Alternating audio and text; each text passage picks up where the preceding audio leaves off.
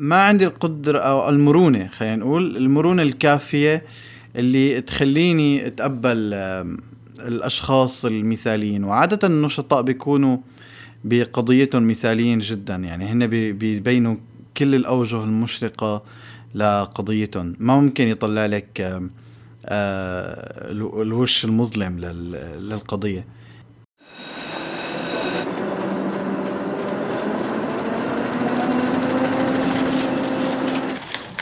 عنب بلدي بودكاست. في حديث بيناتنا في هاي الشغله.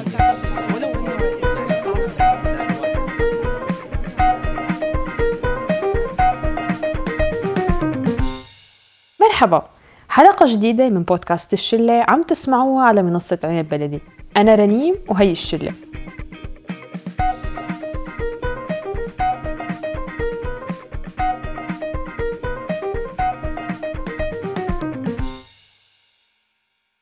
وأنا عم بتصفح السوشيال ميديا وأقرأ عن حدا كاتب عن قضية معينة، بيخطر ببالي فوت على البروفايل وشوف هالشخص شو كاتب عن حاله، وبيطلع لي فكرة بقى إنه هذا الشخص ناشط بحقوق الإنسان وناشط حقوقي وناشط سياسي وناشط بيئي. ما بعرف ليش لا شعوريا يعني بيخطر ببالي الأدب، وخاصة حنا مينة وقت اللي كان يكتب عن الإضرابات وكيف كان في نشطاء بوقتها بيحاولوا يحكوا عن الإضرابات ويشجعوا الناس لحتى تاخد حقوقها وخاصة العمال. شلة، قديش بتشوفوا إنه موضوع الناشطية اليوم اتحول من هيك الهالة والقدسية اللي كنا نشوفها بوقتها على زمن حنا مينة ويمكن قبل كمان لزمننا الحالي اللي صار فيه الموضوع شوي مختلف؟ يعني هيك شوية إنه خلاص أنت كتبت منشور على السوشيال ميديا يلا صرت ناشط. بس قبل ما نبلش نقاشنا بهالموضوع خلونا هيك نحكي شوية شغلات عامة. مريم، بما أنه أنت يعني ناشطة بمنظمات، شو الفرق بين الناشط الاجتماعي والنشطاء الآخرين اللي بمجالات تانية؟ بتعرفي رنيم، تعليقاً على حكيك اللي كنت عم تقوليه قبل، على فكرة أنا طبعاً أنا يعني عندي نشاط بمنظمات وهيك، بس بنفس الوقت أنا ما بسمي حالي ناشطة، ما بحس إنه يمكن مستحق يعني بصراحة هذا اللقب. في في ناس بحس إنه بيستاهلوا أكتر مني. هلأ الفرق بين الناشط المجتمعي وغيره من الناشطين هو إنه الناشط المجتمعي فينا نقول إنه هو بيشمل أكتر الناس، يعني مثلا ما بيتبع إيديولوجية سياسية معينة، بيأمنوا بالعدل لكل العالم، بيأمنوا بمثلا إنه كل العالم لازم يكون عندهم social equality، بغض النظر إنه مين هنن، بغض النظر إنه هنن بأي بلد أو من أي عرق أو من أي اتجاه سياسي، ما بيأثر. فدائما بتلاقي إنه الناشط المجتمعي هو الشخص اللي عم بيحاول ي...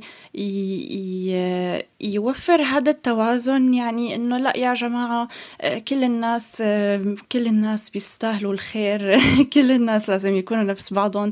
دائما بالتعليقات مثلا بالسوشيال ميديا بتلاقي السوشيال اكتيفيست هو اللي بيحاول يهدي بين العالم، هو اللي الناس ممكن يحسوا ببالغ شوي إنه لا يعني الحياة مو كلها هيك وفي ناس مختلفين عن غيرهم. فهو يعني هو الشخص اللي بيحاول إنه يفكر بكل العالم. بينما في أنواع تانية من النشاط الحسية موجهة يعني أكتر، في نشاط سياسي، في نشاط حقوقي، في نشاط بيئي، حتى هدول عندهم قضية معينة بيتبنوها وخلص، يعني برأي أنه كل الناس لازم يتوجهوا لهذا الشيء، بيدافعوا عن هي القضية المعينة، وأي حدا ضد قضيتهم فهو ضدهم يعني بهذا المجال.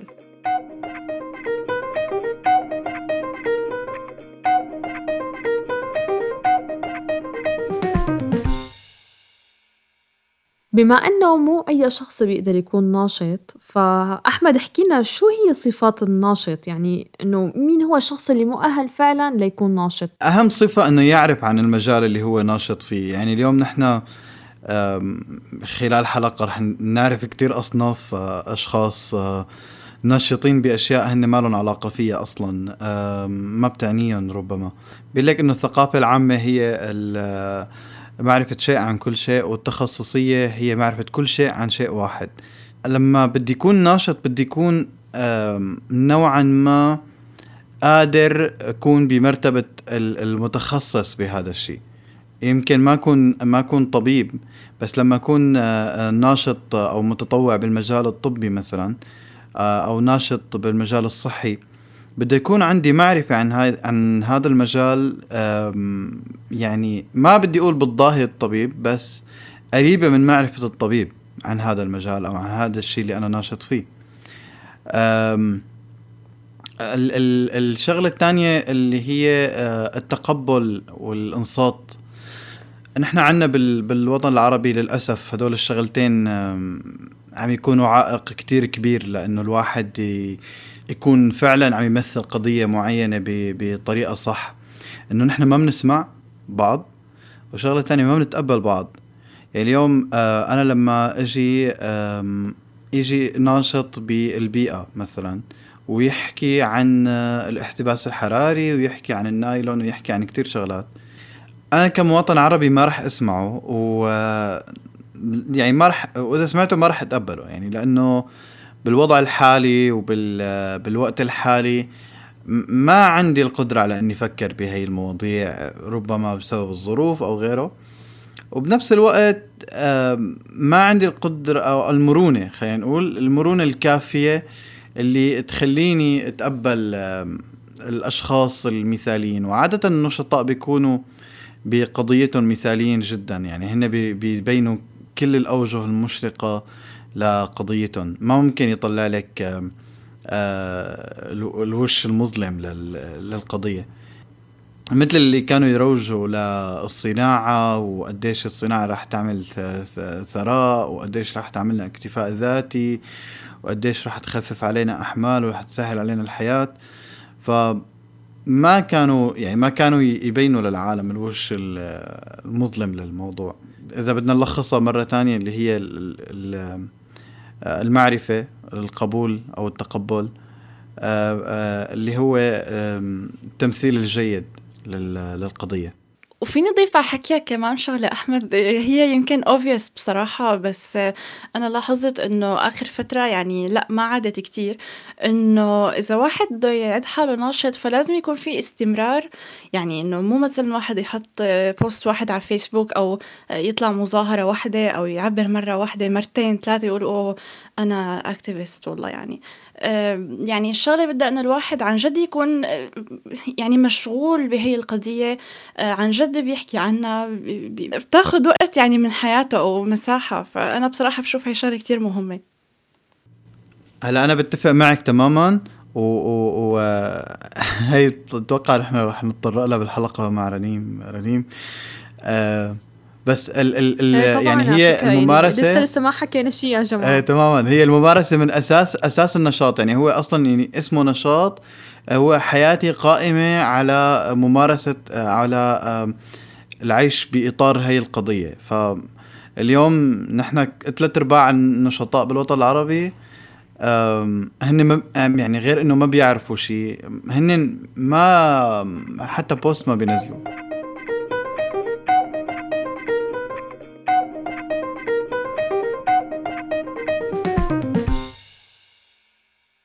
طيب، كان حكوا أحمد ومريم عن موضوع المنشورات اللي على السوشيال ميديا وهالقصص. قديش اليوم فعلا في خلط مفاهيم ما بين الناشط والمدون؟ شو رأيك أنت بهالموضوع؟ قديش عن جد اليوم في ناس إنه ما عم تقدر تميز؟ هاي الشلة، ويسعد أوقاتكم رفقاتنا البودكاستين الأكابر. وأنا والله أنا شايف إنه في عنا خلط بكل المصطلحات. يعني إحنا ببلادنا عنا أزمة مصطلحات. يعني بتشوفي واحد بيجيب لك مثلا هيك أورجين بيحطهم فوق بعضهم وهو ما بيعرف مثلا يمسك ال... يعني يحط إيده على زرار الكيبورد وبيقول لك إنه والله المايسترو فلان. وبتشوفي كمان واحد ما بيعرف شيء عن القضية تبعه اللي هو مآمن فيها وهو بيقول عن حاله ناشط. واحد بيكتب لي مثلا كلمتين على الفيسبوك أو على أي مدونة أو على أي سوشيال ميديا بيقول عن حاله مدون.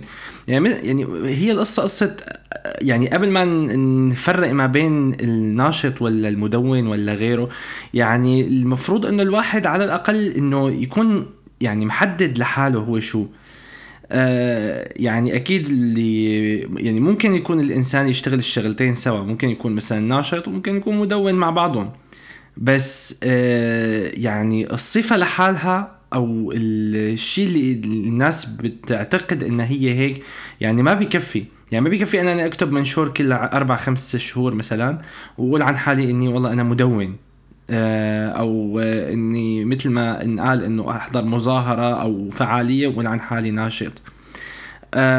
الموضوع ببساطة أنا شخصيا شايفه إنه هو عبارة عن سمعة، يعني ترند الناس بتركبه وانه يلا خلص بقول عن حالي اني ناشط، على الاقل هيك بحطها بالبايو تبعي مثلا او المعلومات الخاصه تبعي على الفيس او على الكلاب هاوس او وين ما كان، انه بحط اني اكتيفيست يعني، او بحط اني انا بلوجر مثلا، وخلص انه هيك بيكون كتير منيح وبعمل لحالي سمعه.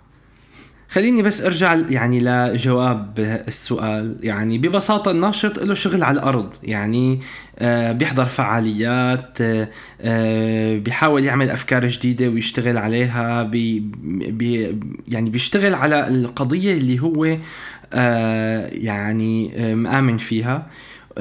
والمدون شغله أكتر شيء بتلاقيه على السوشيال ميديا، بتلاقيه بيكتب منشورات، بتلاقيه بيحاول إنه يعمل ممكن مثلا محتوى معين لحتى يدعم القضية اللي هو بيأمن فيها. بس أنا برأيي الشخصي إنه أغلب اللي بيقولوا عن حالهم ناشطين ومدونين هم ببساطة متعاطفين مع قضية معينة، بس ما يعتبروا ناشطين أو مدونين بالمعنى الحرفي للكلمة.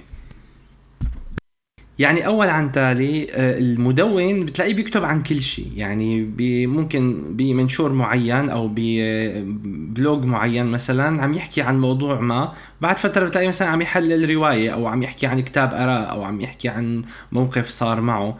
بينما الناشط المفروض أنه هو بيركز على قضية معينة، مكرس أغلب وقته أو لنقول جزء من وقته لهي القضية.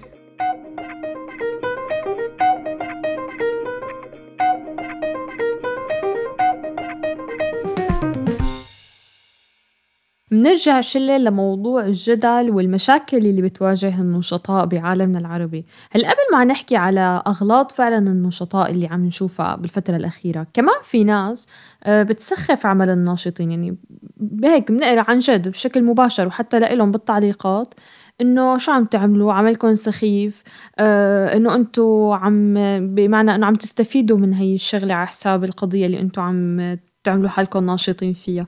قديش بتشوفوا إنه عن جد شلة عالمنا العربي كمان بيرجع الناس لورا، يعني بيخلي الواحد إنه آه يعني يعد للمليون قبل ما يبلش بأي خطوة اجتماعية؟ ببساطة لأنه ما عنا إيمان بفكرة دور المجتمع المدني بحياتنا، يعني كأمة آه يعني من أمم الشرق الأوسط، سواء كنا ب يعني بأي بلد من بلدان العالم الثالث أو بالشرق الأوسط خلينا نقول، ما عنا آه يعني دور فعال للمجتمع المدني. فوتشوفوا مجموعة من الناس عم يمسكوا قضية معينة ويحكوا فيها، آه الناس ما بتقبضون ببساطة، لأنه يعني اللي عم يصير بالضبط إنه آه مثل النمل اللي بيعملوا دهاليز وبيعملوا آه يعني خلينا نقول بيوتهم ومخازنهم وكذا، وبيجي الفيل بيدعس هي الجهد اللي عملوه بخلال سنوات بدعسة واحدة. يعني المشكلة إنه لا المجتمع ولا حتى النظام السياسي الموجود بالشرق الأوسط قادر على تقبل حركات المجتمع المدني أو قادر على تقبل أفكار وآراء الناشطين، على مبدأ مثلا أنه ليس بالإمكان أبدع مما كان، أو بيقولوا أنه شو حتغيروا يعني يعني شو حتعملوا شيء زيادة، لأنه ما شافوا هذا الشيء على أرض الواقع. يعني ما لاحظوا أنه هذا الشيء لمس حياتهم، غير حياتهم بشكل أو بآخر. يعني للأسف نحن عنا هي المشكلة بالشرق الأوسط، إنه شو ما الواحد عمل يعني بغض النظر عن المجال ناشط أو غيره، دائما بتلاقوا إنه في سلبية كتير، إنه شو رح يطلع معك، أو إنه يعني ما رح نستفيد شيء. دائما بتلاقوا ما في تشجيع أبدا غالب الأوقات. وكمان كنا كتير بوافقك الرأي، يعني أنا كتير هالشغلة لاحظتها إنه لما مثلا أحكي لحد عن قضية معينة آه وإذا بتتذكروا الشلة بحلقة البيئة حتى إنه دائما كان في فكرة إنه يعني الواحد شو بيقدر يعمل لحاله، في سياسة معينة، في آه يعني إنه نحن مجرد أشخاص بالنهاية، individual، الواحد ما بيقدر يعمل شيء كتير. فدائما يعني ما في إيمان بالشخص وما في إيمان بال بالعمل الفردي أو العمل المدني حتى اللي اللي الناس عادي ممكن يعملوه. زائد إنه الأكتيفيزم بشكل عام يعني آه هي عمل بده صبر كتير كتير كتير، يعني ممكن الواحد يشتغل سنة وسنتين وما يلاقي نتيجة فورا، فالواحد ما ما بيحس يعني إنه عن جد عم يصير تغيير. فبالتالي بتلاقوا دائما في سيت باك، إنه دائما الناس إنه إيه شو عملت، يعني عود أحكي لي شو عملت. بالتالي فعلا أنا لحالي يمكن ما أقدر أعمل شيء، بس أنا عم شارك. هي هي الفكرة. وفي ناس بيحسوها سخيفة بعض الشيء، إنه لا يعني شو عم تشارك، إذا ما بيطلع معك شيء فعملك فاضي. يعني في شاعر مصري بيقول إنه مش عايزك تعمر لي جامع أو مستشفى أو أو بيت، بس سيبني أو أقول لأ، اعتبرني يا أخي تجنيت. يعني هو عم يخاطب عنصر الأمن أو الشخص بالحكم. ومثل ما قالت مريم يعني بالآخر مجرد إنه نحن أنا أنا عم شارك، يعني إنه أنا ب... سيبني أقول لأ واعتبرني أنا تجنيت. يعني ما تكتموا على نفسنا، هو اللي صاير بالوطن العربي. أو أو أنا عم خصص الوطن العربي لأنه أمانة نحن عندنا نفس المشاكل. آه ب... ب... بالشرق الأوسط تقريبا مشاكلهم آه إذا بدنا نعمم أكتر شوي مختلفة آه على اختلاف اللغة وهيك.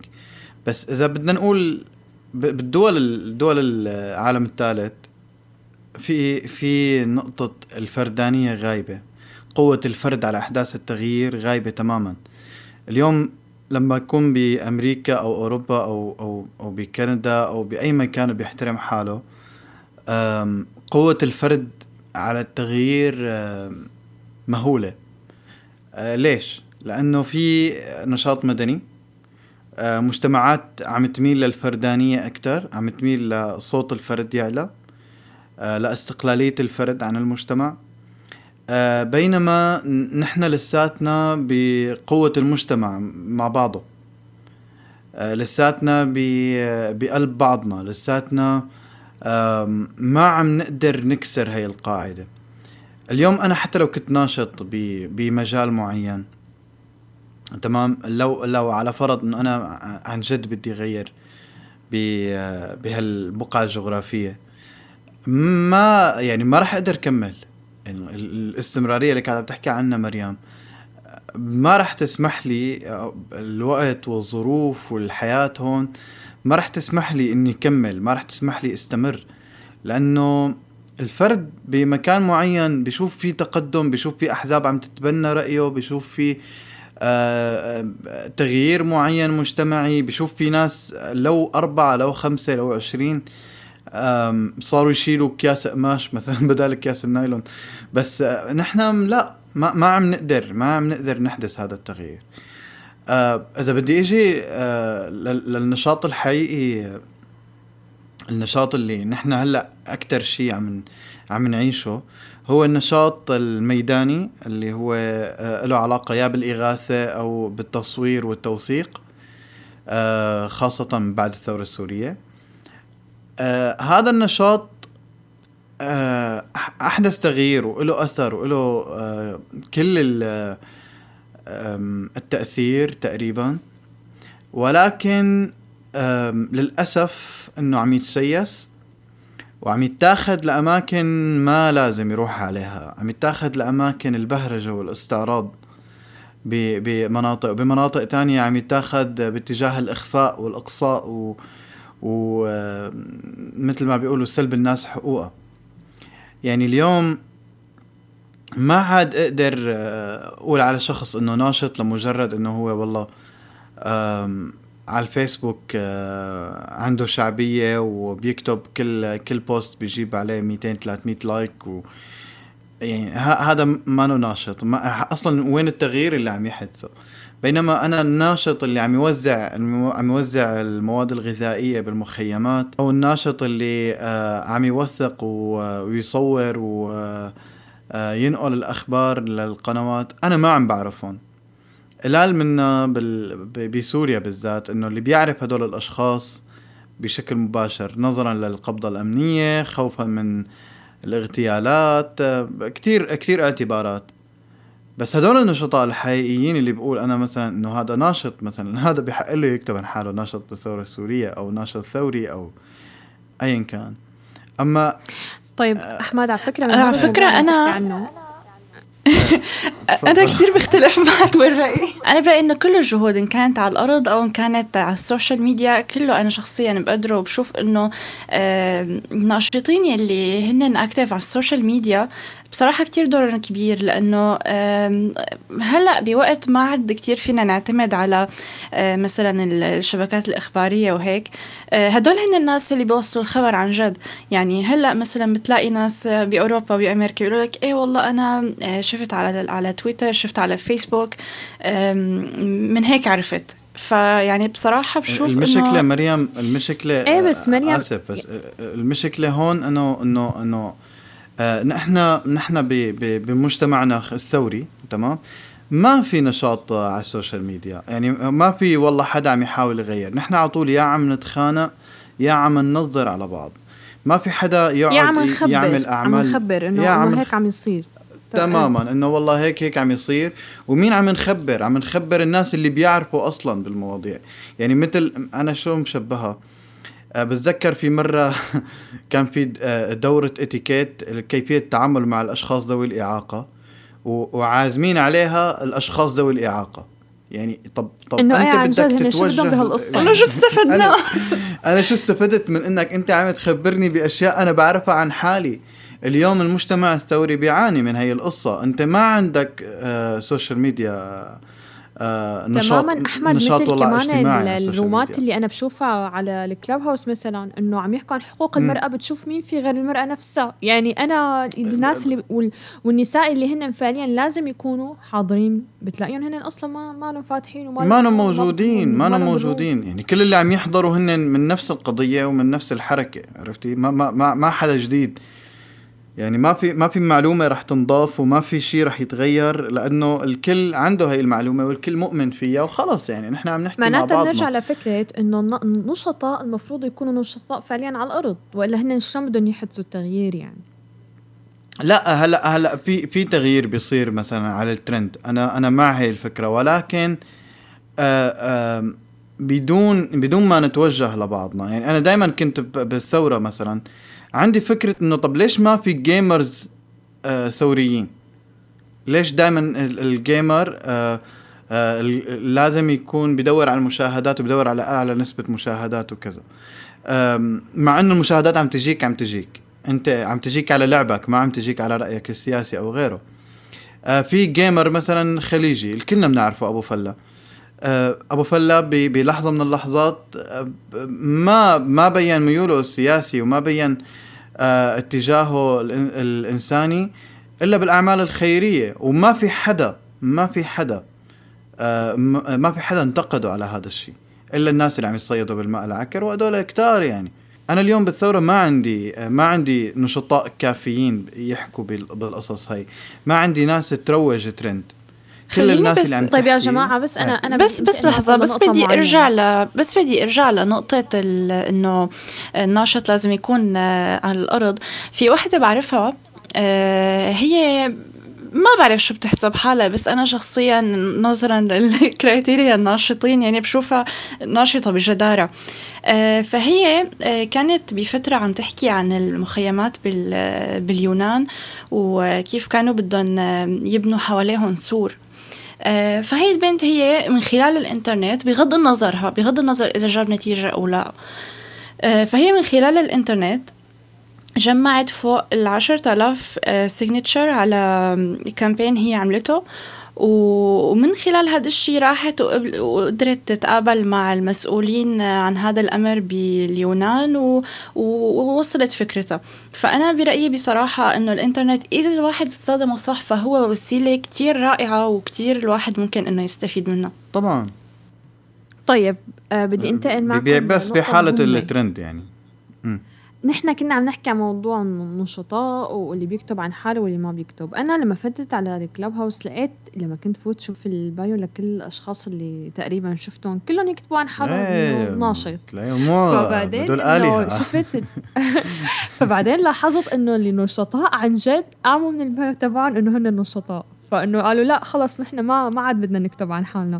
قديش عن جد إنه آه النشطاء الحقيقيين مثل ما حكى أحمد قبل شوي عم يضيعوا بالعجقة، إنه حرفياً عم يضيعوا بالعجقة وصاروا ما يحبوا يقولوا، يعني حتى إذا كان هذا عملهم يتهربوا، ما إذا حدا سألهم ما يحبوا يقولوا شو بيعملوا. رنيم بتعرفي ليه؟ أنا برأيي لأنه الناشط الحقيقي إذا أنت عن جد بتهتمي بموضوع معين يعني ما بيهمك التسمية، أنت بيهمك اللي عم تعمليه. هاي إذا بدنا نحكي عن أخلاق الناشط الحقيقي، يعني إنه أنا عم بعمل اللي بقدر عليه، أنا آه عندي آه عندي هذا التفكير آه بطلعه أو بعبر فيه عن طلعه أو بعبر عنه بالوقت المناسب. بس إنه أنا ناشط ولا مو ناشط دي أكتب بالبايو تبعي مين بيهمه، يعني مين بيهمه أنا إذا هي قضيتي أو لا ابن البايو هيك بهي الطريقة. يعني هي أنا بحسها المسميات أكتر للناس اللي يعني بيحبوا بيحبوا show off يعني. بس طب ليه يعني ليش الفكرة ليش الواحد لا يكتب؟ يعني إنه ليش أنا لا أكتب عن حالي ناشطة إذا أنا مالي ناشطة؟ شو الفائدة؟ آه لأنه كول cool show off يعني.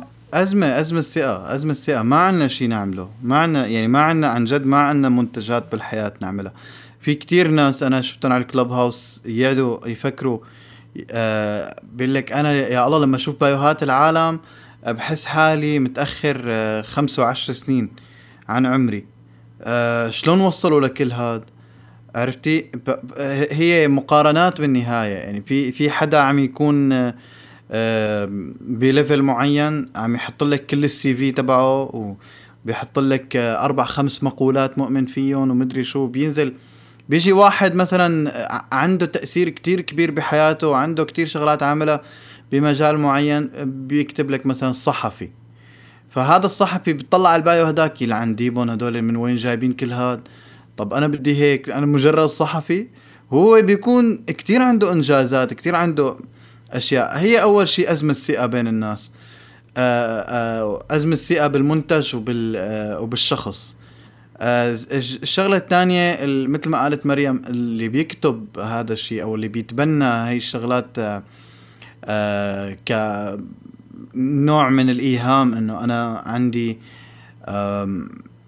اهتمامات متعددة وصاحب سي في عريقة وكبيرة وأو ماي جاد، يعني هي محاولة لإثبات ذات. بعرف كتير أشخاص بدون تسمية يعني كتير أشخاص على الكلاب هاوس مثلا كنت أنا كتير أحترمهم مثلا وهيك، ولما شفت حالة النقص اللي هن عايشينها بالمجتمع اللي حواليهم وقديش لما يفوتوا هي شخصيات عامة طبعا، ولما يفوتوا على الكلاب هاوس ويشوفوا تقديس الأشخاص لإلهم وهيك بتلاقي صار عنده رأسه كبير وصار قد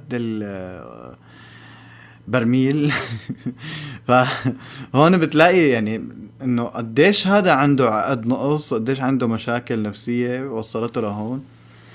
وبنفس الوقت ما عنا احترام لبعضنا، يعني بتلاقي الموسيقي المتخصص عنده مشكلة مع الناشط بمجال الموسيقى. طب ليش؟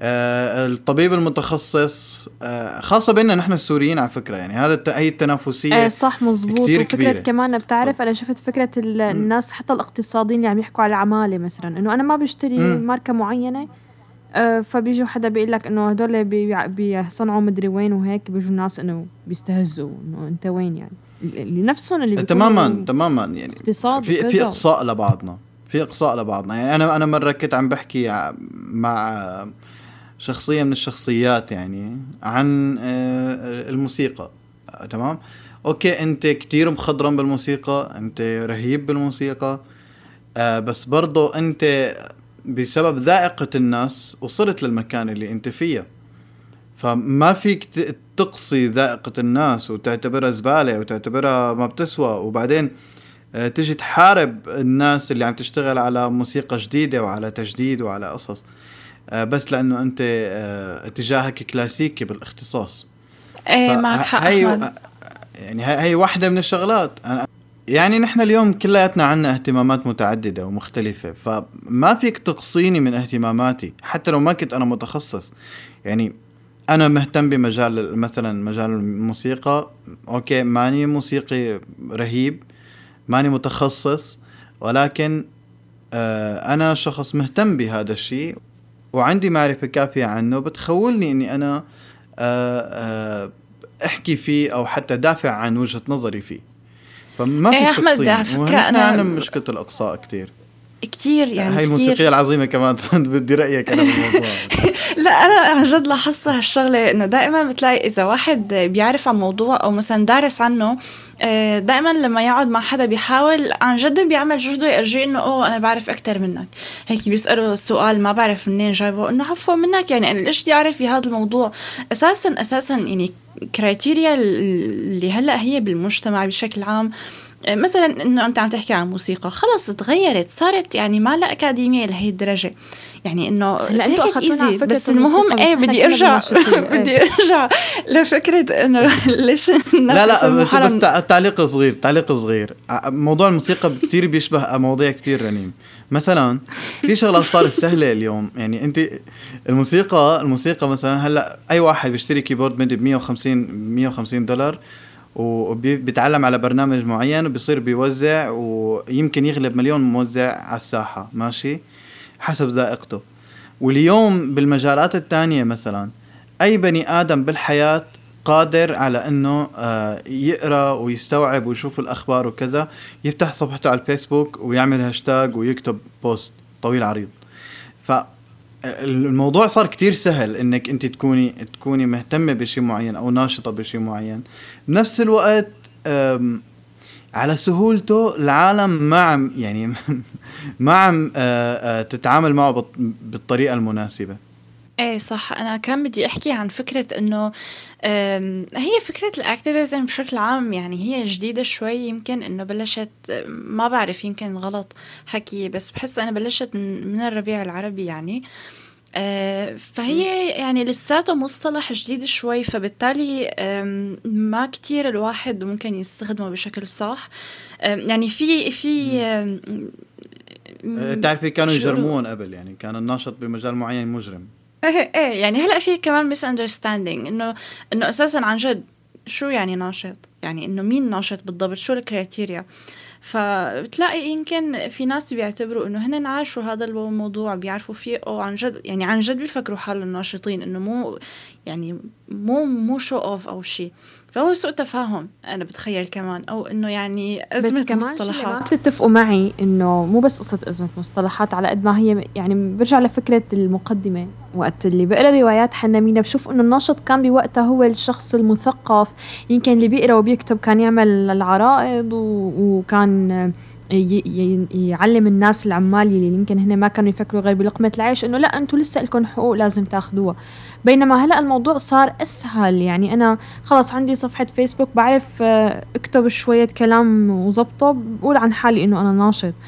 فبنرجع كمان الفكرة حكاها أحمد إنه أنا الناس اللي بالمخيمات، الناس اللي عم توصل الأخبار للقنوات، هدول نحن ما عم نعرفهم فعليا أو ما كلنا بنعرفهم. بتعرفي رنيم حكيك هاد هلأ كنت عم فكر بفكرة من خلاله، يعني إنه بركي أو يمكن يعني الناس يلي ما لهم كتير بقرب الموقف يعني وما عم يقدروا يعملوا شيء كتير، معقول إنه هن بيحبوا يطلقوا على حالهم هاد الاسم يعني من شان انه psychologically يعني انه هن يحسوا بقرب اكثر للموضوع، يعني انه الواحد نفسيا انه انا عن جد عم اعمل شيء انا ناشط يعني شو بكون يعني ما بعرف. اللي حكاه احمد فيه وجهة نظر انه انه هدول الناس اللي يمكن ما عندهم شيء يعملوا بالحياة او انه حاسين حياتهم ناقصة فبيعبوا يعني في فراغ ايه ايه في فراغ في فراغ كتير كبير. تماما تماما وانا هيك قصدي انه واحد ما عم يقدر يلاقي شيء فانه انا لازم اعمل شيء خلص انا ناشط. يعني من جهة تانية بتعرفوا يعني اللي عم تحكيه رنيم إنه من زمان كيف كانت الناشطية بإنه والله نحن نحكي على نحن نروح على أماكن مثلا نائية، نطلع مخيمات، نعمل معسكرات، ندرب أطفال. بس بعد هيك بتحس الموضوع يعني لأنه تجرم تجرم كتير، يعني في كتير أشخاص بسبب نشاطهم السياسي أو نشاطهم الحقوقي دخلوا السجون بالوطن العربي. صح. في كتير أشخاص وصلوا وصلوا لمرحلة الإعدام، خسروا حياتهم. في مثلا كان في أشخاص عندهم نشاط مسرحي، أنا بعرف مثلا أحد الفنانين اللي اللي كانوا على الساحة الفنية أيام الثمانينات وهيك، خلينا نقول من جيل الله يرحمه حاتم علي وهيك، كان معهم بالدفعة وهيك. الشخص هذا عنده أو الفنان هذا عنده نشاط مسرحي كتير عظيم وكتير قوي، اليوم هو منبوذ بإحدى الدول الأوروبية، محطوط على الهامش على الرف، بينشر البوست ما بيجي غير خمس ست لايكات، ما حدا دريان شو صاير معه ولا شو ممكن يصير، مع أنه نشاطه كان بين دول الخليج وسوريا والأردن وتركيا أوروبا، كان عنده نشاط مسرحي كتير قوي، بس لأنه تجرم ولأنه نفي ولأنه ما عنده واسطة ولأنه ما كان عنده التبني الحقيقي للفكر اللي عم يعمله هو، ما في حدا عم يطلع عليه، ما في حدا شايله من أرضه، لأنه ناشط. أنا ما فيني أعتبره هذا أنه والله فنان، لأنه هو كل الشغل اللي عم يعمله ما عم يتقاضى عليه كتير أجور أجور كتير رمزية عم تكون، فبالتالي هذا الشخص عم يشتغل من أجل آه شيء عن جد شغف هو عاش من أجله، واليوم عم يعيش الاكتئاب بسببه.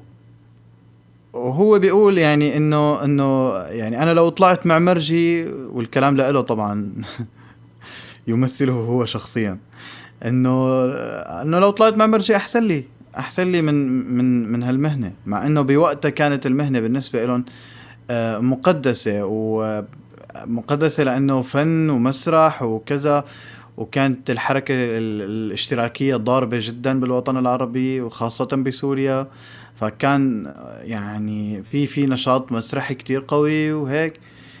إنه يعني أنا هلأ صرت من النخبة، ف هلا بط يعني آخر شيء لحشته المهنة، يعني رفضته المهنة، رفضه المجتمع، رفضه رفضته الحكومة. فاليوم ما يعني ما بعرف قديش فينا نحن نكون أوفياء لنشاطنا، وبنفس الوقت هذا هذا الشيء إنه الناس الناشطين الحقيقيين ما عم يكونوا ظاهرين، وعم تتاخد عم تتاخد السمعة منهم، وعم تنسحب ينسحب البساط من تحتهم.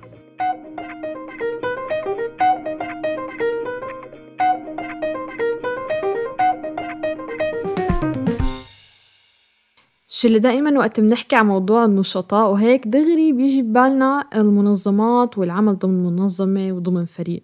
قديش عن جد نحن بسوريا، وخليني خصص سوريا، أه لهلأ عنا مشكلة بهذا المجال واتهامات، وكمان شلي بدي من تجاربكم قديش العمل بالمنظمات عن جد له فائدة خارج البلد ومنظمات كمان عالمية. هلا أنا شخصياً ما عندي تجارب بالمنظمات بسوريا أو شيء له علاقة بسوريا يعني، بس يعني أنا عندي نشاط بإن جي أوز بأوروبا وهون بالنرويج كمان. بصراحة بشوف إنه العمل كتير بيجيب نتيجة ببعض الأوقات، وبعض الأوقات لأ، يعني مثل ما أنا قلت من قبل إنه بده صبر، يعني بده بده وقت كتير. يمكن هي بتعتمد على القضية، وكمان يعني مين التارجت، يعني نحن مع مين عم نحكي.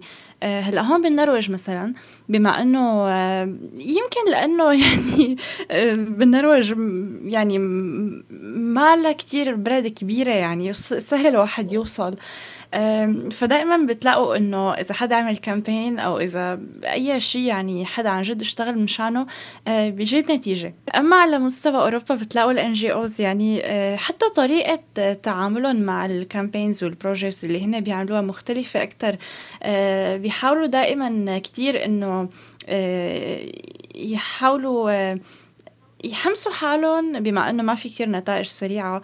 آه بيحتفلوا كتير بمايلستونز وكتير انه ايه وعم نعمل وهيك، فما بتجيب يعني هو الاختصار انه لا ما ما بتجيب نتائج بهي السرعه. بس طبعا واحد اذا كمل اكيد بيلاقي نتائج، بس يمكن بعد سنين. هلا بصراحه يا جماعه المنظمات بالنرويج إلها دور كتير كتير كتير كبير بمختلف المجالات، لدرجه انه انت ممكن الواحد فينا يكون مثلا حاطط بالسي في تبعه انه اشتغل مثلا سنتين او ثلاثه او فتره معينه مع منظمه معينه ايا كانت، هذا الشيء بيرفع اسهمه كتير بالشغل. يعني حتى لو كان هذا الشغل ما له كتير علاقه بالمنظمه اللي كان هو مثلا مشترك فيها. والناس عندها قبول رهيب جدا لأنها تنخرط بالعمل المنظماتي. يعني حتى اللاجئين أو القادمين الجدد إلى النرويج كتير استفادوا من هذا الموضوع، سواء بموضوع تعلم لغة، سواء بموضوع حتى الحصول على خبرة بالعمل، تعرف على أشخاص. حتى الإنسان بصير بيكتشف إنه فعلا هو عنده اهتمامات بأشياء معينة ما كان متخيل إنه ممكن يكون عنده اهتمام فيها، بسبب إنه ما أتيحت له الفرصة إنه يعبر عن نفسه. والمنظمات هون عن جد بتخلي الإنسان يعبر عن نفسه، يقول رأيه.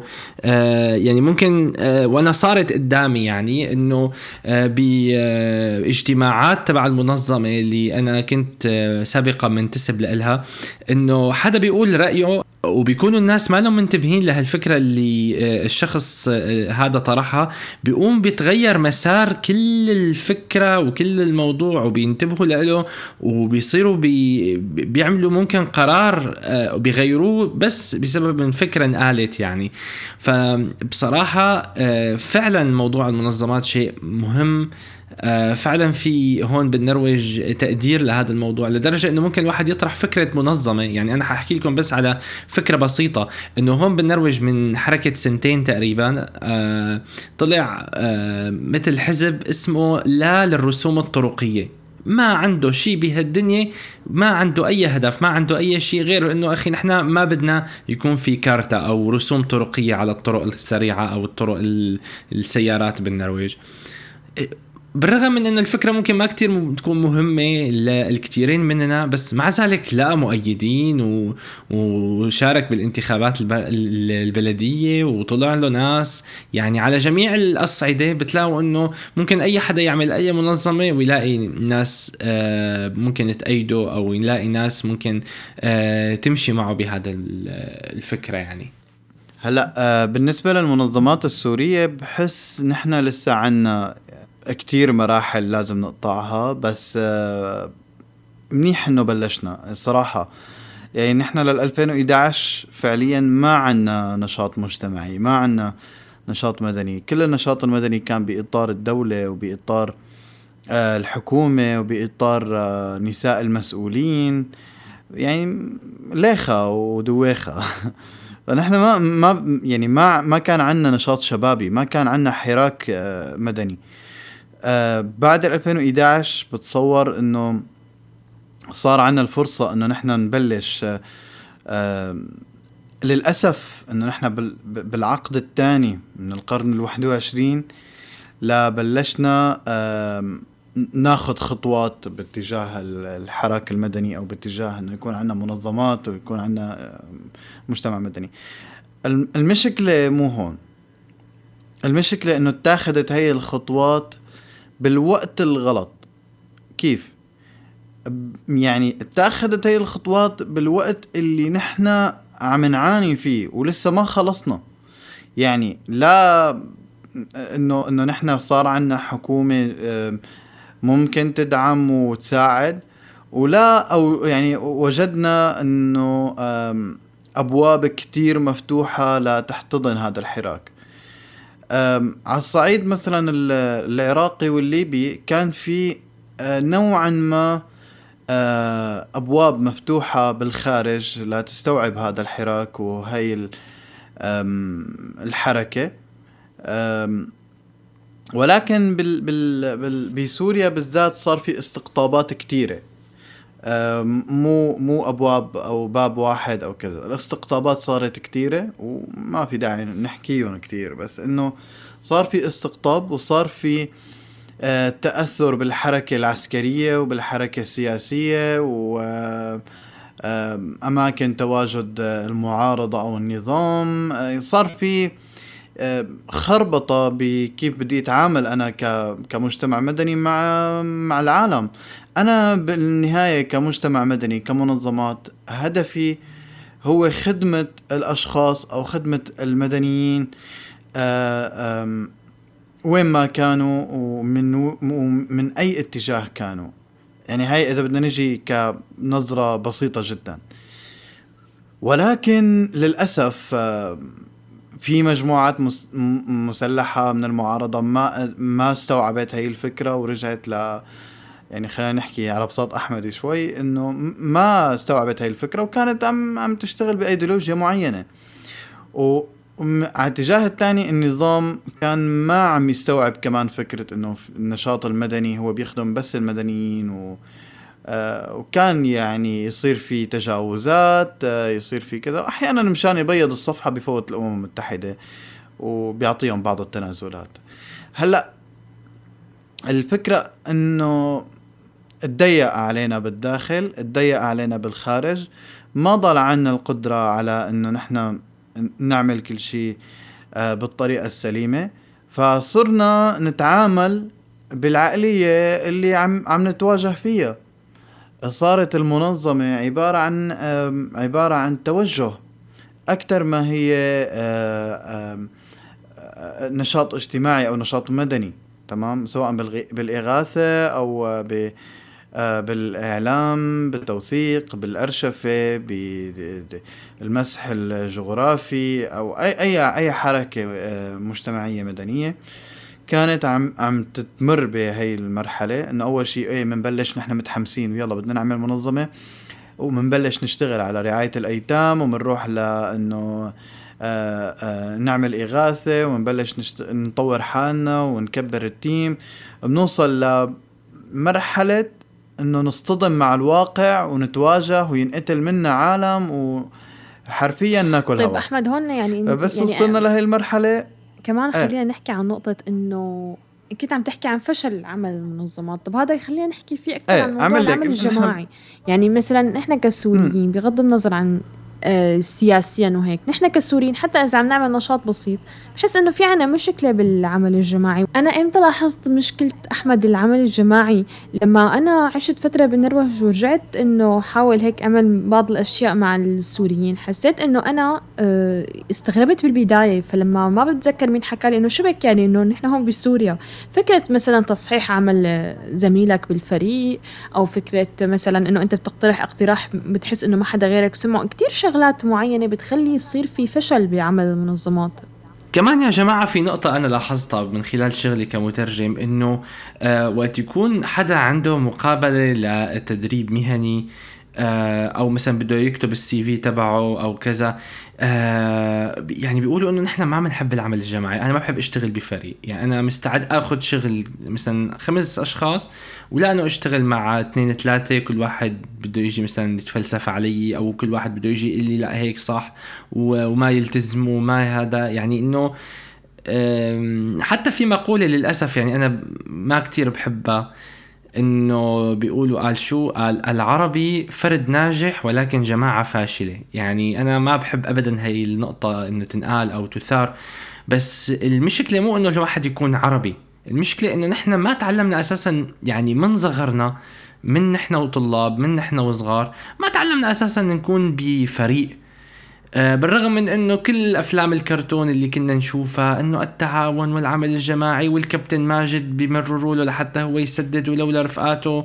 ما بيقدر يعمل، وسواء بأي فيلم كرتون أو أي شيء قصة منتابعة بنسمع عن العمل الجماعي وإنه نحن فريق واحد وكذا، وما منحس إنه هذا الموضوع بيتطبق بحياتنا، ما منحسه. يعني دائما في هذا الطالب اللي لازم يكون مميز، أو هذا الشخص اللي بيحب دائما يفوش على رفقاته. آه والمدارس عنا والسياسة التربوية عنا ببلادنا بتكرس هذا الشيء، بتكرسه. لدرجة انه آه هذا الطالب الأحسن واحد، هذا اللي بيقعد دائما أول مقعد، واللي دائما بيكون هو المرتب واللي شعره مزبط وإلى آخره، بتلاقي إنه رفقاته ما بيحبوه قد ما الأساتذة بيضلوا والأنسات بيضلوا ينفشوا فيه، بيضلوا إنه يحطوه إنه لا أنت أنت هذا أحسن واحد، أنت الطالب الأفضل. إيه بيقتلوا له مستقبل الرفقات على بي بيصير الإنسان فعلا صفر اجتماعيا. إنه شايفين فلان صيروا مثله، يعني مثل رامي بالفصول الأربعة. يا جماعة شلون رامي بالفصول الأربعة؟ هذا اللي بيفهم بكل شيء بس اجتماعيا صفر. وأحلى شيء وقت قال لا نارا إنه أنا أهلي حذروني من رفاق السوق، أما تلاقي شو عملت؟ أما لا بطلت روح على السوق. على فكرة يا جماعة هي كوميديا، بس كوميديا سودا. يعني فعلا على فكرة بتلاقي الشخص اللي شاطر بدراسته أو متفوق واللي الأساتذة دائما بينفشوه، بيحطوه دائما إنه هو أول واحد، الطالب المفضل عند الأستاذ، دائما بتلاقوه انه اجتماعيا وضعه صعب صعب لدرجه انه آه ما بيع ما بيعرف يفهم النكات، آه ما له علاقه بالترندات اللي رفقاته. بتلاقي انه هم مثلا بيسمعوا اغاني معينه وهو ما بيحب يسمعها. عندنا واحد بالكلاب هاوس هيك بتلاقوه، يعني انه بفريقنا دائما مثلا لا بيفهم علينا، لا بيفهم نكتنا، لا بيفهم قصصنا، يعني آه وانا ما بلوم على فكره هي النوعيه من الناس بالمناسبه. يعني أنا بلوم السياسة التربوية والتعليمية وبلوم الأهل يلي بيحطوا بابنهم حب الأنا وحب الذات. وحتى على فكرة يعني مو بس بالمدرسة، حتى الإنسان اللي بيطلع من المدرسة وبيتعلم مصلحة. آه إذا بتتذكروا مثلا بمسلسل صوت الفضاء الرنان، وقت بيكون باسم ياخر بالمسلسل إنه هو الشغيل المفضل عند معلمه، فعلى فكرة يعني هاي النقطة موجودة، يعني موجودة وبشدة. فحتى المجتمع بيكرس هاي الفكرة عند الناس. وآخر شيء نحن بنسأل حالنا ليش نحن ما لنا فالحين بالعمل الجماعي؟ طب غيروا السياسة التربوية، غيروا السياسة التر... حتى تربية الأطفال، يعني التفريق بين الإنسان المجتهد والإنسان الغير مجتهد. حتى يعني عنا ب... بتذكر بمدرستنا كان في كتير أساتذة يقولوا يا جماعة اعملوا صف للمتفوقين واعملوا صف للغير متفوقين. أنا شخصيا يعني وقت كنت صغير للأمانة تذكرها هاي شعبية أولى شعبية تماما تماما. أنا للأمانة شخصيا كنت مؤيد لهي الفكرة إنه يا ريت يعملوا لنا هيك صف بس نحن المتفوقين ونصير هيك نتنافس مع بعضنا وكذا. وعادي يا أخي هدنك الطلاب خلص إنه على قدهم يدرسوهم بطء وكذا. بس بصراحة أنا الآن نادم على هذا الشيء. بس شو بيعرفني يعني أنا ولا غيري؟ شو كان بيعرفنا إنه الحياة أساساً مو هيك، إنه لازم يكون الواحد للجميع والجميع للواحد على الأقل بهذا المجال.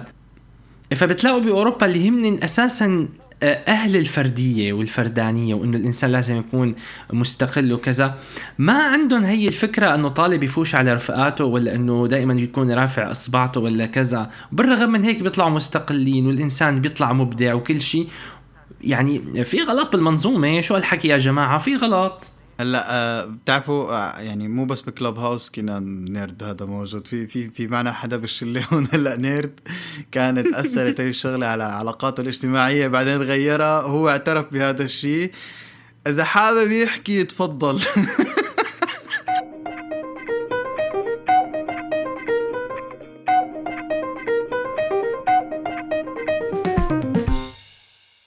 من على أيام سبرتاكوس المحارب يلي قاد ثورة العبيد بالإمبراطورية الرومانية بالقرن الأول قبل الميلاد، ومروراً بكتير من الإضرابات والثورات والاحتجاجات، كان في ناس بارزين حاولوا بكل السبل المتاحة أنه يوصلوا صوتهم ويحاولوا أنه يعملوا تغيير.